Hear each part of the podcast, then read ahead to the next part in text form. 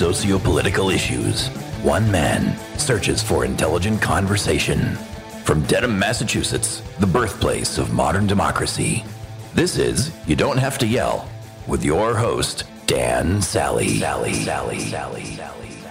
Welcome to season two, episode 16 of YDHTY, the podcast for the exhausted majority who like their political conversations in colors other than red or blue, and the home of the world's largest taco. If you're new here, welcome. And we don't have tacos, but if you like what you hear today, please share it with one friend you think would like it too. The independent media movement grows only by word of mouth, folks. Now, earlier this year, Joe Biden signed an executive order to form a commission responsible for exploring potential reforms to the Supreme Court. And that commission's findings are to be made public next month. While the stated goal is seeking reforms to restore legitimacy to the court, a fair question to ask is why that legitimacy is threatened in the first place. And to answer this question, I have assembled a crack team of smart people to take me to school on the Supreme Court, what reforms we should seek to improve it, and how our view of the court stacks up against history. And I'm starting the series with Gabe Roth, founder of Fix the Court. Fix the Court is a nonpartisan group dedicated to bringing transparency and accountability to federal courts. And while partisanship is definitely a problem, I learned, it turns out that it's really only the most visible one in a larger issue plaguing the judiciary. Listen and learn, folks. I will be back at the end with my final thoughts.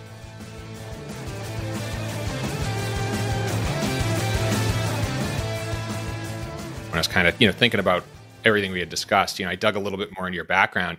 You have a lot of like advocacy in your background Yeah. and I'm curious what got you into that? Oh, I just really didn't like broadcast journalism. So I went to WashU for undergrad, graduated in 2004, was a political science Mhm. major, but also ran the TV station there for about a year and a half. So sort of Yeah. straddling both worlds, policy, politics, law advocacy, and, and, and, journalism. And all my friends were going to law school, so I had to be different. And I decided to go to broadcast journalism school. And after I did that, I, I worked in a local TV station, which is what most people, people do after after grad school or for their first jobs, even without grad school in, in the biz.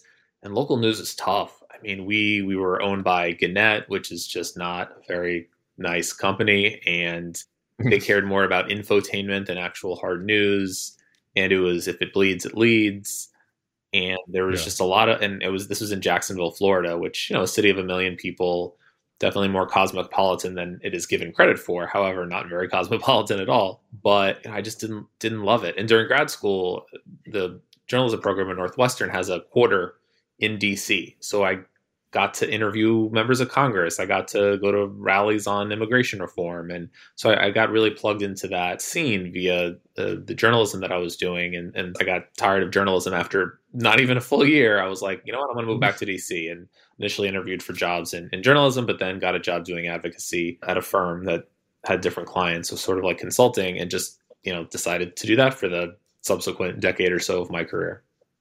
I, I feel like that might be a standard path where people get into journalism. Oh, for, me, like you know, I, I never had that sense of urgency or responsibility. To be honest, you know, I'm very much more an incrementalist, and you know, instead of fighting about a million different changes that will never take place, let's figure out what is achievable tomorrow. Ironic running an organization that's advocating for term limits in the Supreme Court, but you know, that was like totally an afterthought when we started this seven years ago, and now it's like what everyone thinks about uh, my organization. But, but yeah, I, I've always wondered, always liked telling stories and wanted wanting to learn about different cultures and different people, and thought journalism was a great avenue for that. But found that you know working in advocacy for you know Guantanamo prisoners who just ended up there without having actually committed crimes against the United States, of which there were several.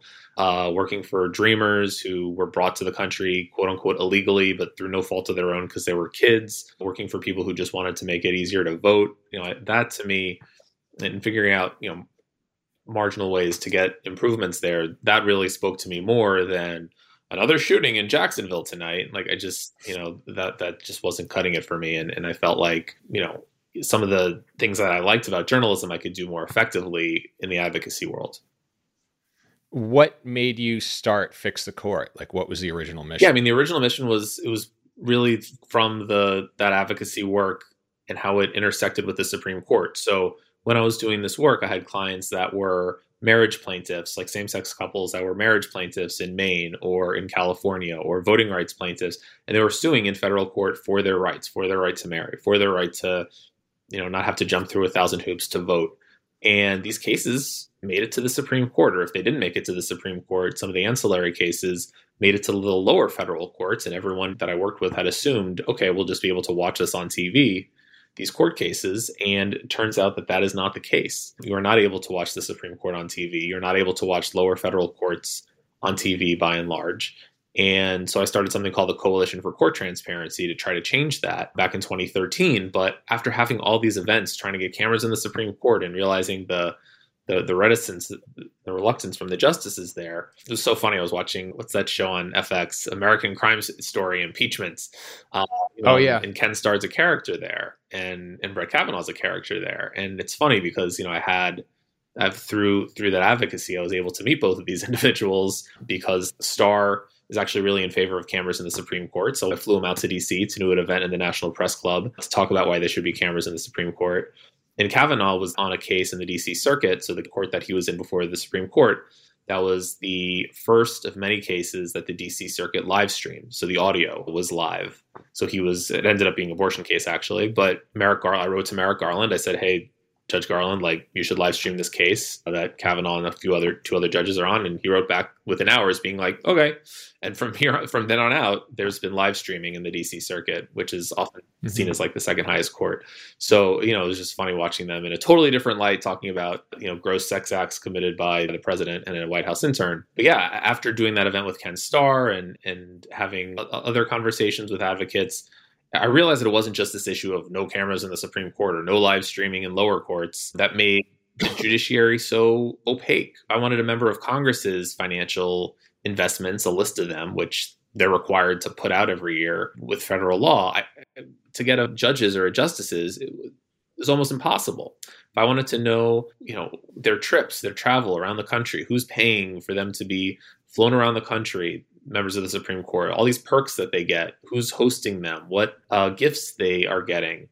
Almost impossible to find that out. There, there's no code of conduct that the, the Supreme Court was following. If they had an event at a local college or Rotary Club or Bar Association, maybe we'd never find out about it. So there's just such a black box around what the justices and really the rest of the federal judiciary, but I started mainly with the Supreme Court why it's called fix the court, not fix the courts. You know, uh, there's such a black box around what their outside activities are that you know if we have an institution that's making these monumental decisions, which by the way the founders never imagined, right? The idea that that healthcare policy, voting policy, who lives and dies, all these issues are being decided by nine people in robes in DC is not how things should be happening, right? There should be a constitutional conversation, not Congress can't do anything. President's pretty ineffective, except in matters of war. Yep. Let's leave it to SCOTUS. So that's what's happening now nowadays. So if that's the case, then we we should really know who these people are, their backgrounds, and their ongoing activities that could potentially impugn them if they are doing things unethically. And so your focus is just then on the Supreme Court. When I started, yeah. I mean, I was called fix the court i think that was the url that was available at the time. But yeah it's definitely it's definitely all the courts. And frankly we've had more success in the lower courts than we have at the supreme court. Every lower court live streams their hearings. The supreme court does now too but that's more i think pandemic related than anything else. Yeah. you know lower courts are creating judicial wellness committees which is a body that ensures that the judges aren't losing it cognitively.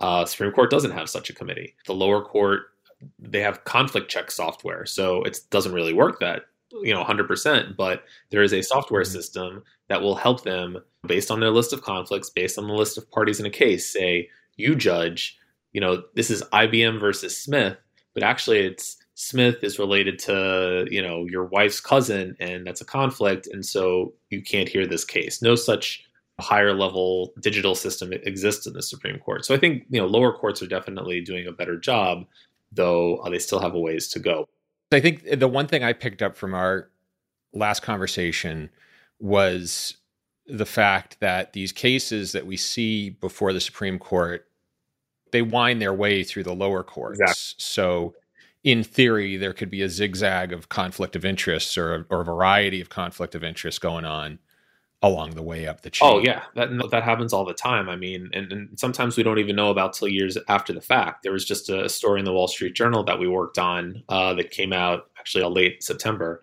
is when it came out that found that 131 federal judges over the last decade sat on 685 cases in total in which they had a financial stake in one of the parties. And that's mm-hmm. insane, right? Like there's clearly something wrong with like judges, you know, they said, "Oh, I didn't know the rules. I didn't realize like if my wife had a trust and that that trust included IBM stock that I needed to recuse from." Bullshit. You know the rules. It's not paying yeah. that closely attention. You're not updating your conflicts sheet. It's just not something that you take that seriously, which as a federal judge is ridiculous. So you know, we're, we're we're working on some laws that'll that'll change that to make sure that judges' stock transactions and their financial disclosure reports are, are posted online contemporaneously, not several years after the fact, if at all, and not online, which is the current current situation. So, you know, there there there are definitely a lot of challenges when you look at these these cases because we don't know who's who's done what and where and and and, and we just the more information will help us, you know, have faith that our judges and justices are acting based on the law and not based on their own self-interest. Get, getting back to what they're required to do, you know, how many, how much law or regulation is there around judicial behavior, and and how much is sort of a code of ethics, sort of an honor system? Yeah, so a lot of it is an honor system. They don't. There is not a robust right. internal ethics office that exists in the judiciary executive branch has the Office of Government Ethics and has staffed with 30 people helping ensure that they're following the laws. And in the legislative branch, you've got a Senate Ethics Committee and a House Ethics Committee. No such thing exists in the judiciary. There are a few committees here and there that deal, you know, there's the Codes of Conduct Committee, which has 15 members, and honestly don't even, you know, based on some of the recent lapses, I don't even know what they do. Mm-hmm. But, you know, there, there's no, like, and they, and they all have other jobs, right? The Codes of Conduct Committee is comprised of 15 judges who are all full time federal judges. So it's like, you know, maybe not their top priority, but mm-hmm. it should be someone's top priority.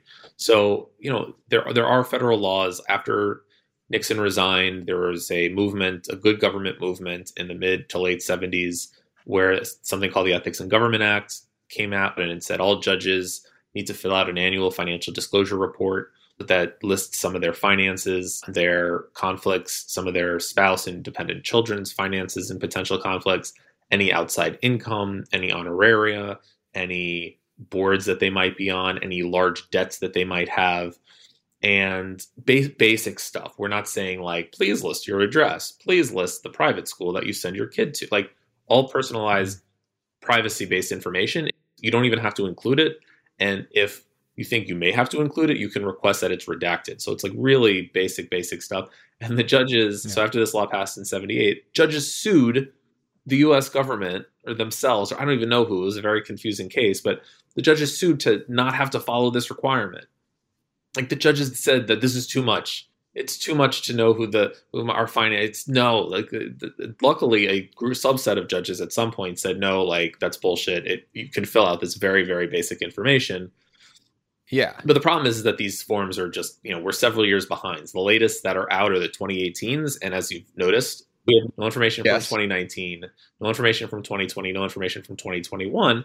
And even if we got that information, I don't have full faith that it's 100% accurate, right? So, for example, yeah.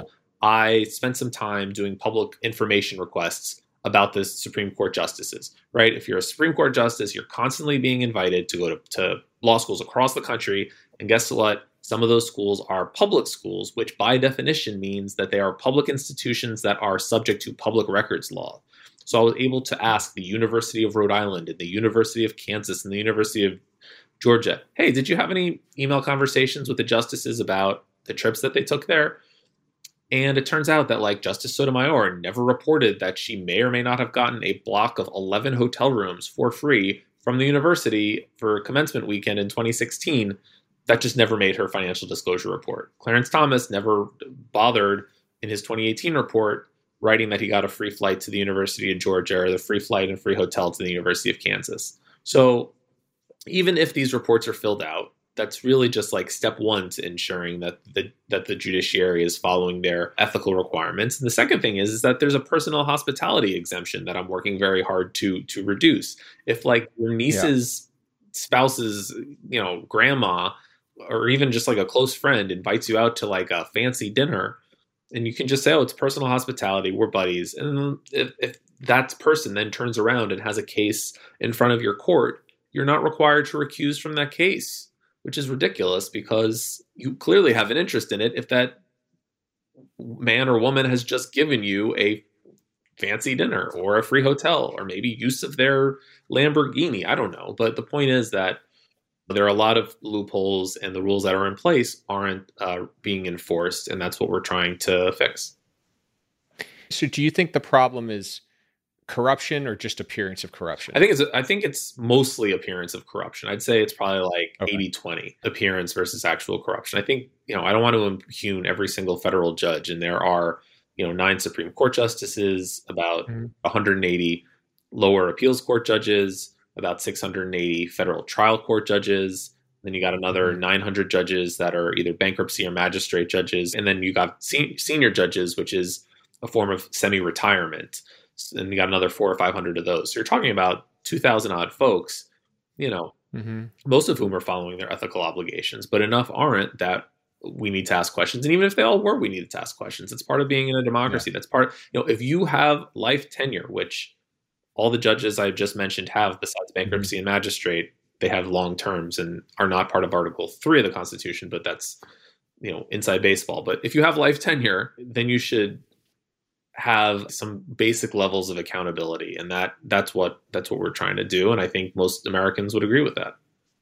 I guess one of the things I'm I'm wondering here, you know, as you're talking is so what is there any accountability right now for judges who've either lost it or judges who have exhibited blatant conflict of interest? Like, is there any sort of system of accountability at this point, or is it very loosely enforced? Yeah, it, it, the problem is, is that it's loosely enforced and it's mostly judges judging other judges, right? I'll just give an example. So uh, there's a, a, judge in South Carolina who was the the county attorney for Charleston County, and he got mm-hmm. an appointment right at the end of the Trump administration. So he left his job as a county attorney, and as part of his severance deal, he got a 200 I don't know, 50,000, 230, 250,000 dollar check.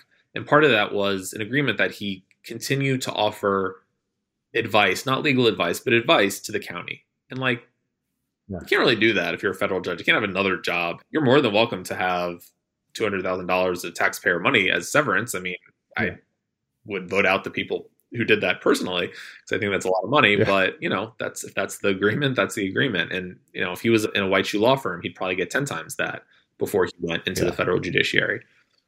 So I wrote a letter to the to the overseeing body, and I said, "That's you know, let, us try to get him to rewrite that contract. I don't want my federal judges mm-hmm. double dipping or having a second, you know, a, a side job. Federal judges are allowed to teach at a law school for their side job, so long as it, you know, only constitutes a certain amount of hours and a certain amount of dollars every year, but that's pretty much it. And they can like write books. I think that's yeah. that's the other thing they can do on the side, but they can't, you know, offer advice to the county of Charleston. So I filed a complaint and you know it's it's making its way through the through the, the system, but it's the same it's the same process. The problem is that you know it's the same same process as if, you know, I witnessed you know, sexual harassment or even a sexual assault in the judiciary, I would still file a complaint that is then mm-hmm. reviewed by one judge who then sends it to a panel of other judges, who then, in the process of that, can send it to a second panel of judges to investigate it. And then the second panel goes back to the first panel and then decides if there's any uh, punishment. But the problem is the punishments are very small. It's like censure or go to rehab or you know have uh, sensitivity training. The only real punishment is impeachment. And in like the history of the country, only about a dozen judges ever since our founding, I think it's 15, have been impeached and mm-hmm. removed from office. Same process as impeaching a president. The House votes on it, the Senate would, would vote to convict. Only about 15. So we have all these judges who like have committed sexual assault, who have committed mm-hmm. sexual harassment, who have said racist and mm-hmm. misogynistic mm-hmm. things in court. And at, at the end of the day, it's other judges determining whether or not that behavior is appropriate. And by and large, they'll yeah. just sweep it under the rug. And the process is such that complaints are anonymous. The adjudication of these complaints is anonymous. When an order comes out that says Judge X did, you know, sexual harassment, it'll actually it'll literally say, well, actually, the last one I read said Judge A. They're oh, using the, well, the alphabet now, but yeah, they're moving around. That's good. you know, there's so many judges. It started at X. You know, eventually we're gonna have double A and triple A, and you know. Yeah, um, yeah.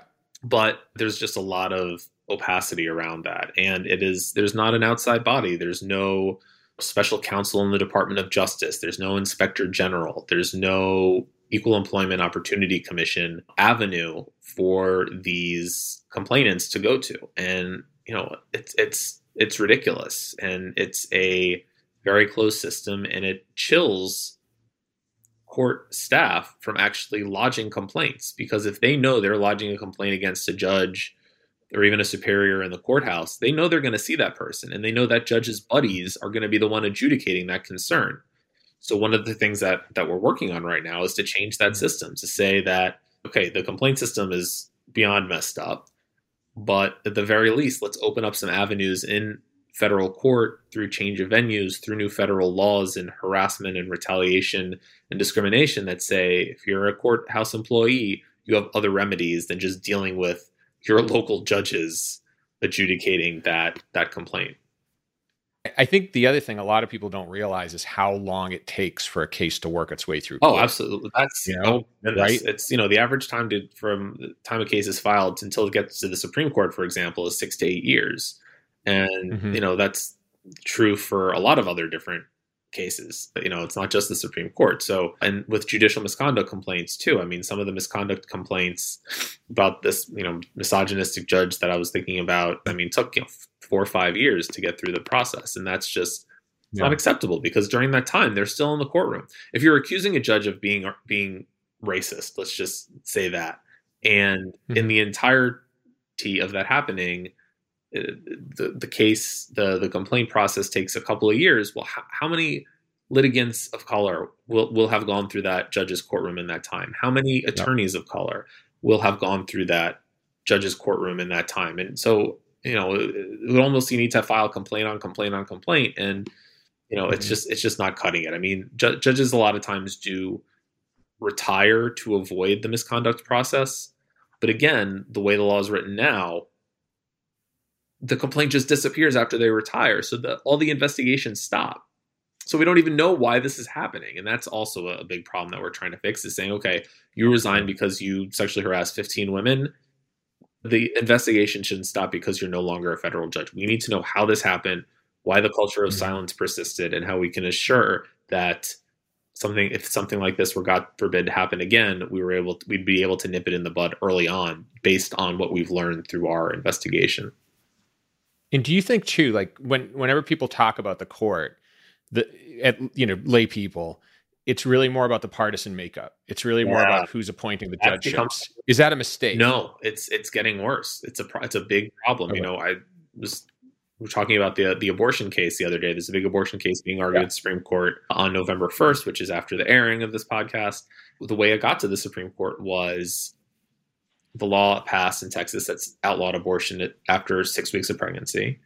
And the U.S. Department of Justice sued, and they got mm-hmm. a judge who was appointed by President Obama. So, based on that, almost everyone thought, okay, the law is going to be deemed unconstitutional. And it was. And then the law was appealed to the Fifth Circuit that oversees Texas. And the panel is randomly drawn. And two of the judges were appointed by Republican presidents. Maybe, actually, maybe three, but definitely a majority of the three were appointed by. So everyone was like, okay, the law is going to be back on. And it was. Yeah. And with the Supreme Court, six Republican appointees, three Democratic appointees, we know we're fairly certain what's going to happen. At least, maybe not in the Texas case. This the Texas case is just so insane that you know I, I think there's going to be you know room for for that to be deemed unconstitutional at the Supreme Court level because there's also this Mississippi case that outlaws abortions after 15 weeks and i think that's what the you know the court might just incrementally say, okay, Roe v. Wade is overturned, but we're not going to go with the Texas rubric. We're going to go with the Mississippi rubric, which is 15 weeks. But regardless, what I described in the lower courts, where you basically know the outcome of a case before it happens based on the appointing presidents, is ridiculous. Yeah. The law should be the law. Just eh, depending on which side you generally align yourself with, that yeah. shouldn't be outcome determinative for a case. There should be the law. I know this podcast is about you know not not not red or red or uh, blue, but but if the law is blatantly unconstitutional, it should be overturned. End of story. There's not this, you know, Republican appointees or even Democratic appointees twisting themselves in knots to say, okay, you know what? Maybe it's okay we ban Muslims. You know, it's like during during the president during president. You know, maybe it's okay that women who don't even know that they're pregnant not be able to get the reproductive care that they need because mm-hmm. we don't care about ectopic pregnancies that could kill the woman. We don't care about rape or incest. Like come on like these are sort of like basic human dignity type things that you would assume under the fifth and 14th amendments and just general you know constitutional and historical jurisprudence would be agreed upon by all comers but that clearly is not the case and unfortunately parties are incentivized to find younger and younger judges who are more and more extreme in order to to lock in their views of the law for 30 or 40 years while they sit on the bench when, you know, it would be nice if we had more consensus picks. You know, I've got a chicken or egg question for you on that too, because, you know, as I was thinking about this, what I was wondering is are the judges partisan for the purposes of getting themselves appointed? So are the judges partisan for the purpose of appealing to a more partisan polarized Congress or president?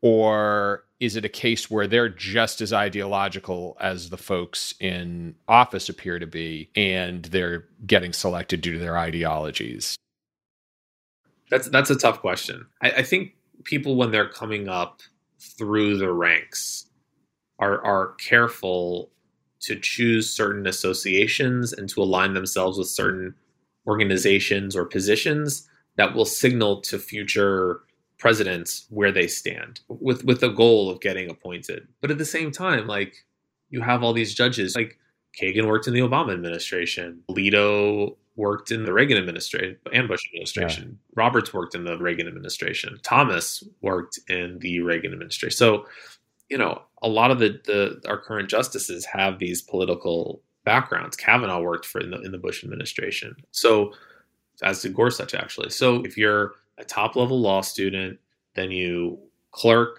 for a judge or a justice, and then you go into maybe public service. You either teach for a couple years at a certain law school or you work at the Department of Justice, and then you go to a white shoe law firm. And then, you know, you join the Federalist Society or the American Constitution Society or the ACLU and you speak at these events. It's sort of like, you know, checking off boxes. I don't know when that really changed per se right? I think that you know the argument could be made that you know a hundred years ago when it was just a bunch of white Christian guys who were on the Supreme Court that were less ideologically. Mm-hmm. But again, the Supreme Court 100 years ago was was upholding Plessy v. Ferguson and separate separate but equal. You know, so there's the thing that I don't that I don't get is that at some point people have decided that the Supreme Court is supposed to be like the savior of American democracy, the savior of our rights and how we can express ourselves as Americans. It's like the total opposite is true. Like just because Brown v. Board of Education ending separate but equal was decided correctly doesn't mean that that wipes away Plessy versus Ferguson and Dred Scott and Citizens United and Bush v. Gore and a hundred other decisions that have just been awful for American jurisprudence and rights. You know, there was the, the, the sterilization cases. I mean, I could go on, but for some reason, it's oh, like, oh, we've yeah. got you know, Supreme Court helped to segregate schools. Supreme Court didn't overturn too many of the civil rights era cases. Supreme Court has maintained a balance test on abortion. Supreme Court has only decided one uh, presidential election. Oh, they get a lot of credit when you know, it's not the last refuge for the the downtrodden. It is it is the opposite. You know, there's still cases on the books. You know, Korematsu is technically still on the books. That's the case that upheld Japanese internment during World War II. Yeah. The insular cases are still technically on the books. Those are the cases that called people living in Puerto Rico and, and other Caribbean islands and, and even, you know, the, the Philippines, because that was a US territory for a hot minute, called them savages. Like those cases and their progeny are still on the books. So you know, I, I don't know exactly when things change where where justice has got more political. I think it's probably to your earlier point, part and parcel of our pol- you know nowadays national politics becoming more more polarized, and you're just going to get more polarizing justices. But you know, uh, I think that of all the things, you know, the pol- polarization is really only second in terms of the the issues I have with the Supreme Court. The first being it just has a terrible track record of doing anything good for the country. Forty percent, folks. That's the number of people in America who don't identify with either major party, bigger than either of them in terms of voters. 60% is the number of Americans who feel another major party is needed. Both are a signal something's wrong, and both are a signal Americans are looking for something more. And that is why you listen to You Don't Have to Yell. Now, nothing's going to change until we open up the two party system to real political competition. And in the right numbers, we can make this happen. So here are two ways you can help. Number one, if you dig the content on YDHTY and you know someone else who would, please share this show with them. The goal of YDHTY is not just to push for electoral reform, but to get the center back into the conversation. And this podcast grows by word of mouth. Number two, if you want to take action in your state, visit rankthevote.us. It's an organization focused on growing the ranked choice voting movement in all 50 states. And while there are no shortages of ways to reform elections in this country, ranked choice voting is by far the most practical and effective way to make elected officials accountable to the majority of voters, not just the parties. 2020 is going to be a decade of change, and I hope you'll choose to join me in making the change for the better. And now, back to the episode. I used to hold that opinion that these folks were sort of the high priests of constitutional law. And then it's funny, one of the first issues I covered on this podcast was the gun mm-hmm. debate. And what I realized, if you go back far enough in Supreme Court history, what you'll see is that the the Second Amendment was actually used as almost a proxy for some other battles. So it was used to degrade civil rights. It was used to establish rules for interstate commerce during the FDR era. And it's only now that the Second Amendment has actually been about whether or not you can own a firearm or not. And I think to, to touch on something you said earlier, it does seem like the courts are more of a legislative tactic, if you yeah. will. Oh, absolutely. You know, so so maybe like so the Texas law, for example, could be legitimately they felt it was going to go into effect, or could just be the fact that they know this is going to work its way through the courts and eventually force the Supreme Court to rule on Roe v. Wade. Oh yeah, these are the, the trigger laws. Absolutely, I think that that's uh, a big part of the strategy, knowing that you know Congress could pass a Women's Health Act. They could pass a law codifying Roe v. Wade and it would be very hard for for the Supreme Court to overturn that law. They could theoretically, but but it, it would make it a lot harder. Is it harder to overturn a precedent? Is it harder to overturn a a law. The strategy is to get the Supreme Court to have the last word. But the way the Constitution is set up is that is not how it was created, right? It should be a conversation. Mm-hmm. Congress passes a law, or the the the president has an executive order. Or there's some other executive action maybe the court overturns it maybe the court asks to change it whatever it is and then changes are made that's basically stopped for all intents and purposes it used to be that you know the last time there was like during the time that guantanamo was being set up there were these military commissions and how do you try detainees at guantanamo and there was the military commissions act and then there was sort of this conversation with the courts and congress at the time and the, the laws were rewritten but since then there's been like maybe two or three this used to happen dozens of times a year that, or maybe not dozens of times a year, dozens of times a congressional session that you'd have these laws yeah. that were passed. But like no one legislates anymore, right? The budget, the, there oh, hasn't been a budget, an actual budget passed in I don't know, 30 or 40 years. We're just doing these continuing resolutions. Yep. The Supreme Court is a su- super legislature. That is the strategy. Everyone knows these abortion cases, we're going to get there. And because Congress has its hands tied and can't really do anything of, of substance, yeah. everyone knows that's what's what's happening. And so that's why, you know, it behooves the Senate to have as partisan an operative on the court as possible. So much worse than I thought, Gabe. So much worse than I thought. So, we talked a little bit about increased transparency and ethics. What are some other reforms that you feel would be the most important? Yeah, I mean, I think we got to end life tenure at the Supreme Court. I think that, yeah. you know, it's bad enough to have politicians in robes deciding every issue of import, you know, as we mentioned, life or death, environmental law, mm-hmm. healthcare, voting, immigration, executive power but having these individuals there for 30 or 35 years as is becoming the norm is, is, ridiculous. There's no reason that first of all there's no reason that they alone can do the job right? I mean everyone was like mm-hmm. i mean even ruth bader ginsburg herself when she was you know a few months away or a few years away from dying said who well, it was a few years who could president obama appoint right now? Who could replace me and I was like, well, I don't know, like roughly 200 law professors I know. Like, all, you know, I have a Google spreadsheet of, of law professors who are, you know, well versed in constitutional law that I stay in touch with on these issues. Yeah. I mean, do you, did you need that? It's, it's, it's a Google sheet. I'll just, I'll, I'll share it with you. Yeah. And so, you know, I, I think there's just Huber and Scalia too. I mean, he was there for almost 30 years Kennedy was there for 30 years. Stevens was there for 35. Breyer's been there for 27. Thomas has been there for 30. Just a hubris saying, oh, only I can do it.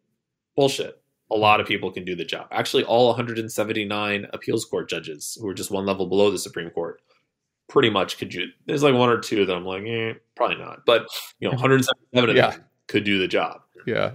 And so I think that having a you know, any lifetime like there are term limits for Congress, right? They're called elections. If you don't like your member of Congress, mm-hmm. you can vote them out in two or six years, right? It's hard, and incumbency is very strong. In you know, in, 80 or 90 percent of incumbents win, but there is a process by which we get rid of the the baddies. There is no process like that in the in the judiciary. Every other constitutional democracy that has been set up since ours, save like Iceland and I think somewhere in the Denmark, Denmark yeah. have either term limits or mm-hmm. a mandatory retirement age or some combination thereof. And so, you know, there's no reason that justice should serve for life. I'm totally fine with them serving in the judiciary for life. They can do what David Souter, former justice, is doing right now, or what Sandra Day O'Connor, former justice, used to do, which was finish your time on SCOTUS, after which you go back to a lower court and serve out the remainder of your days there.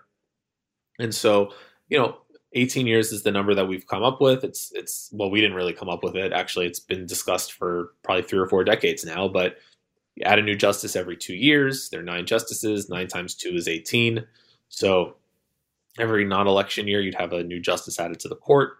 And over time, it's my view that you know the Supreme Court would become less powerful, it'd be less entrenched. You'd have to compromise on your positions, knowing that you're never more than 24 months away from a new justice coming on the court.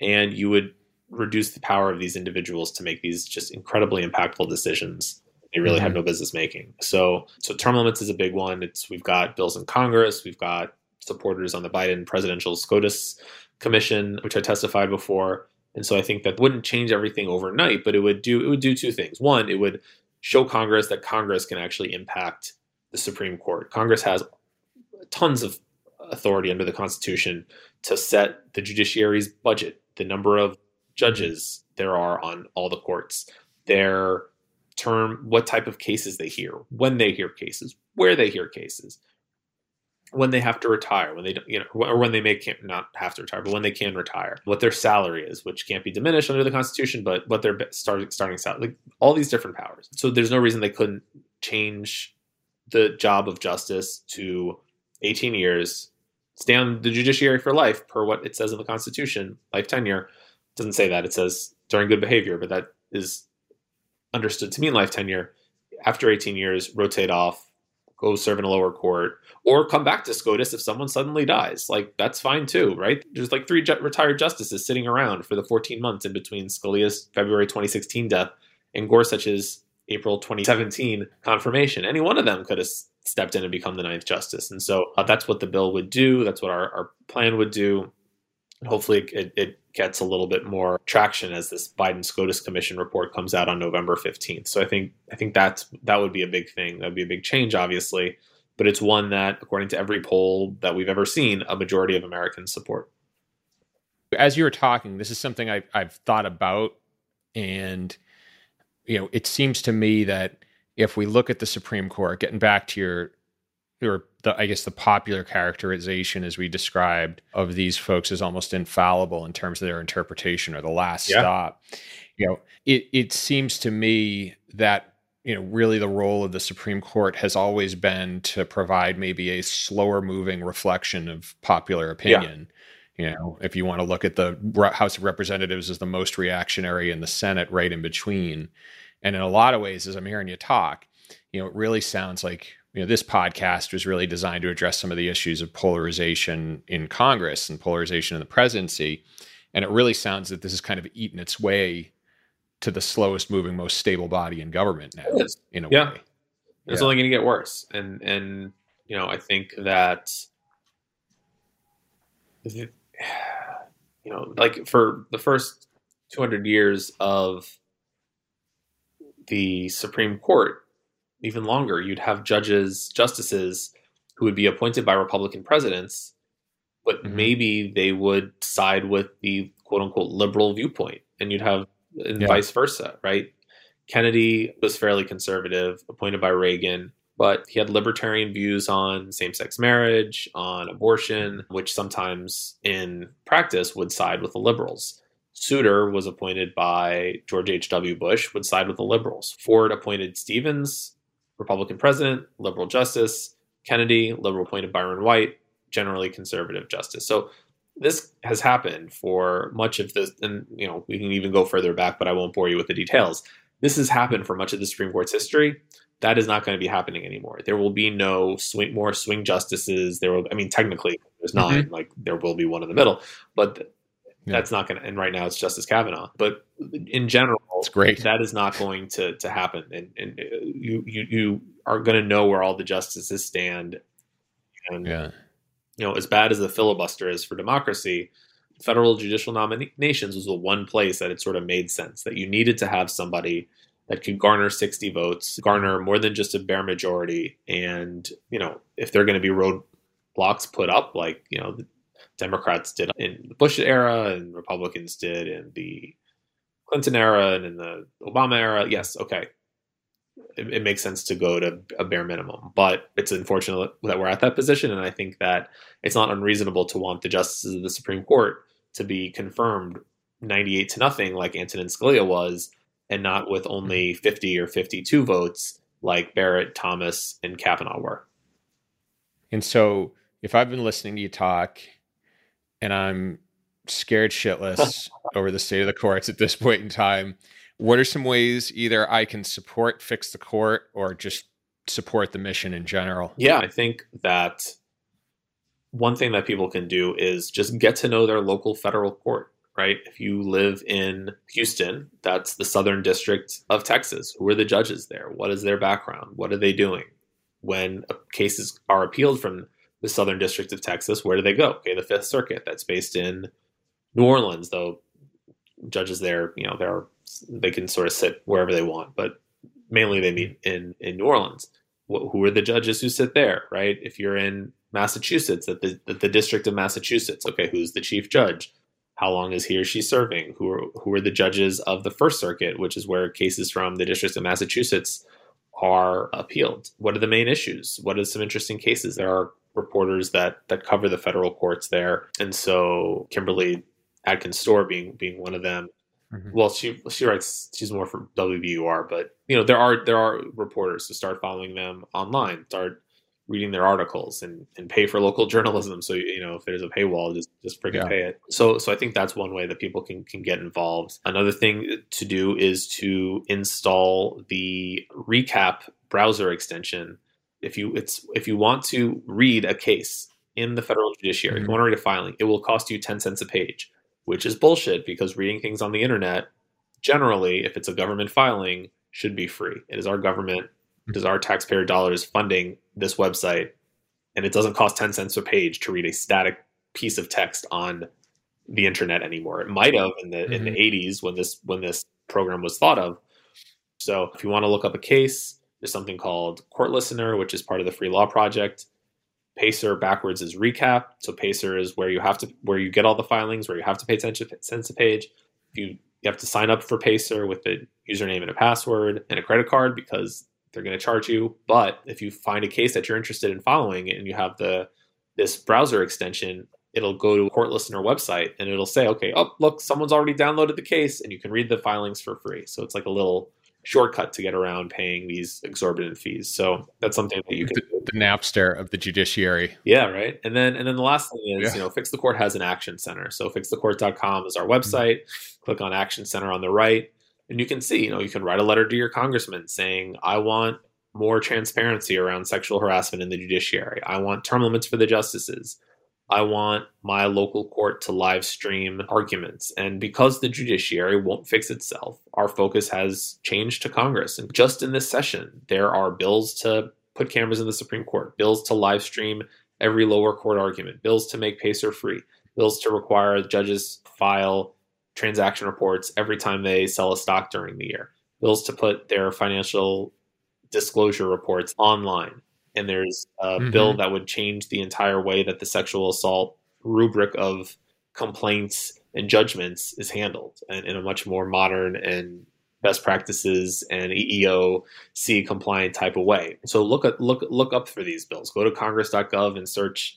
A lot of them are mentioned on fixthecourt.com and write your members of Congress. They they they read their constituent mail. They have people that on staff that is their sole job. So so it gets to them. It- and and They do. and so we want to be sure that that members of Congress are, you know, a lot of times focusing, unfortunately, on the crisis of the day, but these are endemic, ongoing crises, and, and we need to remind them from time to time, and, and we have tools that that can do that. I know we've gone a little over time. I got one more question for you, and then I then I want to let you go. Kind of getting back to something you said, which is I, I think a lot of people don't understand that members of Congress do legitimately read their Yeah. mail. They do legitimately read their email, and if you reach out to them, they will respond. And I think the question I have for you, or the final question as as an activist, is is it really just a matter of people being very persistent and consistent with their outreach to Congress over these issues that they care about? Is that is that is that enough for your average person just sitting down? You know, who, your average person who cares about an issue is that enough for them to at least make some kind of a dent on an issue? That's Well, I mean, I enough? think look the the the most important thing is to be sure that you're writing your own congressperson. You know, I know that not hate tweeting Ted Yeah, Cruz or something like that. That yeah, do anything. And I know, you know, Yeah. that you know Senator Warren and Senator Markey have have judiciary bills, uh, and you know, Mhm. talking about Massachusetts, have a lot of issues with both of them. But uh, you know, Markey's got the add four justices to the Supreme Court because why the hell not bill, which. You know, we've just spent an hour talking about how the courts are shitty. So the idea that let's get four more of them. yeah, that'll that, help. That you know, that's uh, the, the problem is judicial supremacy, and by Yeah. adding justices, you're only encouraging more judicial supremacy. And I know that you know, and it, to me, it's it's sort of the same thinking as you know when, Trump was elected. He's like, "Oh, Roe v. Wade's going to be overturned automatically." Like that's not how shit works, and there has to be case, you know, uh, briefing and and you know, hey, the abortion case, you know, from the time Texas Texas wrote the bill to the time it went to the Supreme Court is fairly quickly. But you know, we don't know. There, this this case could be decided in June. It could be decided two years from now. They could re-argue it. You just never know. Similarly, having four justices on the Supreme Court doesn't automatically mean that like the fact that you know 40% of Congress is climate deniers is going to negate their power. Like no, that's not how any of this works. So, you know, to me, to me, it's about ending judicial supremacy, and only Congress can do that, not by arbitrarily adding a certain number of folks to the judiciary, but by enacting the laws that it absolutely under the Constitution has to enact. So, you know, and you can disagree with me and you can tell Ed mm-hmm. Markey, hey, I want to add four justices. Like, that's fine. I get there's a shit ton more money around court expansion mm-hmm. than there is fix the court. And we can talk about that, why that is on a future podcast. But, you know, and, and Liz Warren's bill is, is, is, you know, would ban judicial judges from owning individual stock, which I think is very interesting.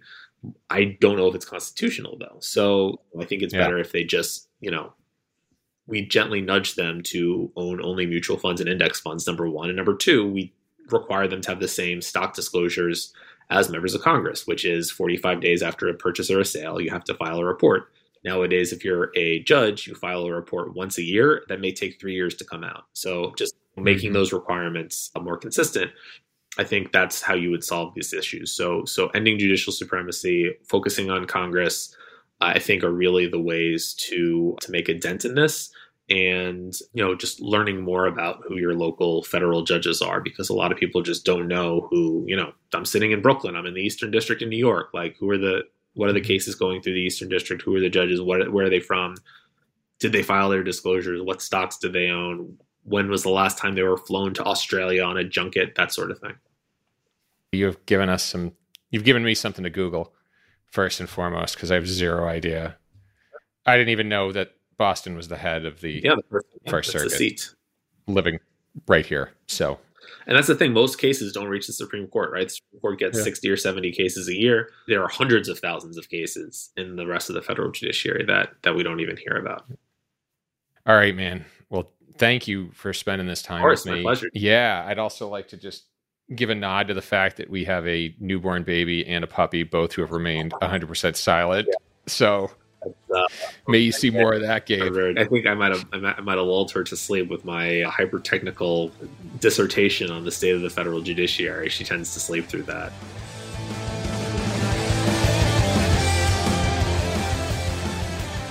I hope you enjoyed this episode, and if you did, please leave it a review. And if you did not, keep it our little secret. Nobody likes a hater.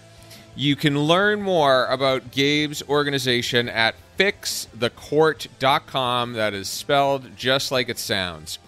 Now, aside from the lack of oversight over the judiciary branch, the biggest takeaway from this conversation for me was Gabe's assertion that the court is merely a part of the larger conversation that is American democracy. And the idea of the court being the final arbiter of constitutional law is a rather modern interpretation of the body, and it runs against two centuries of conflicting precedents set forth by it. You can just take Plessy versus Ferguson which codified the idea of racially segregated institutions, and Brown versus the Board of Education, which shot that idea down. This is actually one of the first ideas we explored on YDHTY way back in episode 9. I would encourage you to check it out if you're interested, and something I was pretty psyched to dig into, so we will be exploring more of that in this series. Stay tuned. As always, Music is courtesy of Quellertac. YDHTY's editorial advisor and producer is the admirable Admiral Adam Yaffe. YDHTY is produced in loving memory of the big Gino Jason Putney. Until the next, this is Dan Sally. Oh, bye bye.